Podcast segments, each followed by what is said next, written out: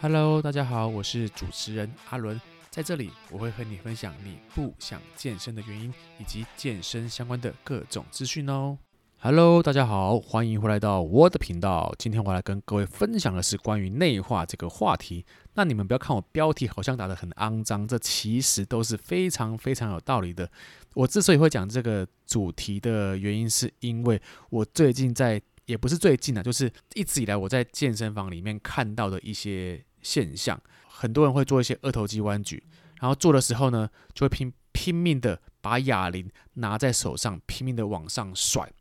然后甩啊甩，然后越甩越重，越甩越重，好像说我甩得很重就可以得到别人的眼光的观看，或者是我甩得很重才会帮助我的肌肉成长。可是这都是一个很不正确的动作表现。你们可以去试想哦，我们在做二头肌弯举训练的时候，我们一开始。正常会是把掌心朝上，然后呢，把哑铃往我们的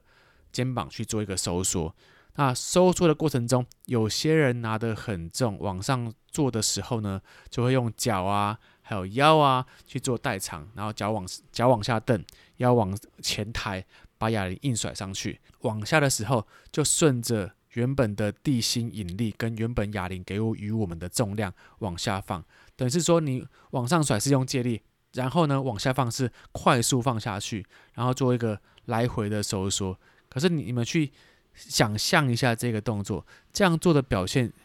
是很容易让我们身体受伤的。我先撇除有没有感觉来说好了，这一定是没什么感觉，只是让你增加很多的疲劳强度，让你感觉说，哦，好像做的很重，这样做有效果，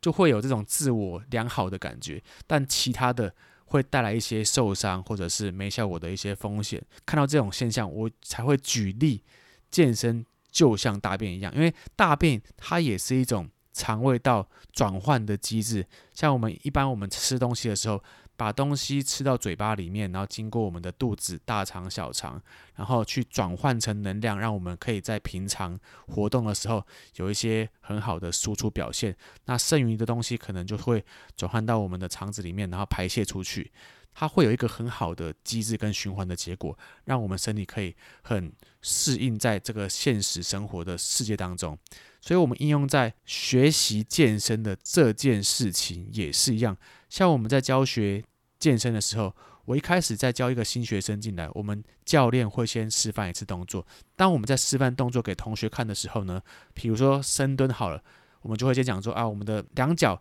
要比肩膀还要略宽一点，然后脚尖微微的往外旋，那脚尖微微的往外，大概十到十五度，类似这样子。然后讲解完之后呢，我们会示范动作。在示范动作的过程当中，我们的学员会看我们的动作，然后他大脑会先运转一次，先模拟自己在做这个动作的时候。然后我们在教学完之后呢，我们就会请学生。自己做一次，所以自己做一次的时候，是我们的身体用我们的本体感觉去体会这个动作是如何完成的。那体会完之后呢，我们也会 q 学员的肌肉，看他是否有正确的发力，让这个肌肉跟神经连接可以很好的呼应整个动作的品质。所以你看，一个动作的形成，从教学，然后。进到我们的学生的一个大脑当中，然后需要用小脑去把动作表现出来，再来他的肌肉是否有感觉到整体的一个收缩，还有我们所谓的感受度，所以整个完成之后才算是一个完整的动作教学。好，那你这堂课完整的动作教学完之后，你的课后要不要复习？课后也要复习啊，因为你要知道我们的。大脑的记忆是非常非常短暂的，所以一般来说，我们在学习一个新东西的时候，你可能在隔一天，你还要再复习一次，才可以转换成你自己的东西。那转换完完你自己复习过一次之后，或许。在动作的过程中，你没有教练，你没有任何的专业人员去做一个评估的时候，或许你的动作会跑掉，而且会失去原本的动作品质。那这时候呢，我们就要再利用下一次上课，再做一次给教练或者是专业人员去看动作是否有跑掉。所以在整个学习的过程当中，它是非常非常的繁琐的，并不是像说我们好像在做。一个二头肌弯举的训练，把重量往上举起来，往下放，它就是可以是一个完成的训完整的训练，并不是这么一回事。好，我刚刚是讲深蹲做举例，那可能很多人会说，深蹲本来就是一个比较繁琐、比较复杂的动作。好，那如果我用二头肌弯举做举例，其实也是一样。我在教学生做二头肌弯举的时候，我我基本上我会先请学生把大手臂靠在我们的身体的外侧，夹紧、夹紧、夹起来，让身体保持一个稳定性。然后呢，拿哑铃，掌心朝上。在做的时候，先往上收缩到一个顶点之后，去感受到肌肉收缩的最短幅度。那不要整个举到最上面呢，因为当我们举到最上层的时候呢，我们的重量加上地心引力，它是垂直往下的，等于是说你在往上举到最高点的时候，你的肌肉是没有任何的张力的。所以你要保持张力，在某个定点之后呢，就开始顺应性的往下放，放的时候去感觉到肌肉被拉长的收缩。到某种程度之后，你如果放到最下面，然后呢没有保持张力，那也会很可惜。所以在往下放的过程当中，我大概顶多往下放快要到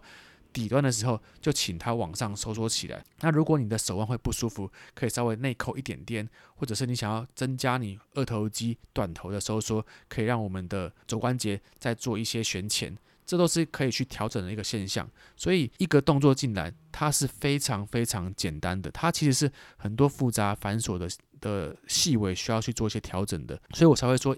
在任何的动作学习上，你必须经过大脑小脑收缩，然后完整的内化之后，才可以表达出一个完整的正确的动作。其实我们套用在生活当中也是一样哦，你可以去讲，像我，比如说我平常我可能会读书，我读完。到一个章节之后，或者是在书中突然截取到一个新的知识跟观点的时候，我就会把书合上，让我大脑去思考过这个观点的整个流程脉络是什么。那我要如何去套用在我的现实的世界当中？如何去应用在我的生活或者是工作当中？当你可以去串联到你的生活的时候，这些知识才是有价值的，而不是说你看完这本书。然后你去回想的时候，完全想不到你任何学习到的内容，或者甚至于说，请你看完这本书把心得分享出去，你都没有办法分享的时候，等于是你花了这些时间而得到了一个空知识，只是在满足自己，好像有看书，好像很充实的度过这个时间一样，这都是自我感觉良好的表现。所以我觉得现在有一个。很不好的现象是，很多人都会在网络上说啊，我这个月看几本书，我今年看了几本书，然后拼命的在追看书的数量。可是，在追数量的同时，如果你没有内化里面的内容，就算看再多书都是浪费时间的。我宁可可以学习到里面的知识，然后应用在现实生活的世界当中，而不是看了一堆书，结果都没有学到任何东西。这都是非常非常的可惜的现象。好，所以我今天要表达的是，我们不管在经历任何的事情、学习新的事物，还是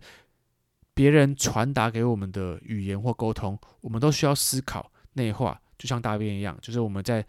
消化的过程当中也是一样，我们吃东西进来，然后内化到我们身体里面，然后排泄出去，这都是需要转换、表达出去，才是一个很好正向的循环。好，那我希望这个逻辑可以帮助到大家。如果你觉得我讲的不错的话，可以点选下方的链接，请我吃一份鸡胸肉。如果有任何问题，可以加我的 IG Populuen P O P U L U E N。我们下次见，大家拜拜。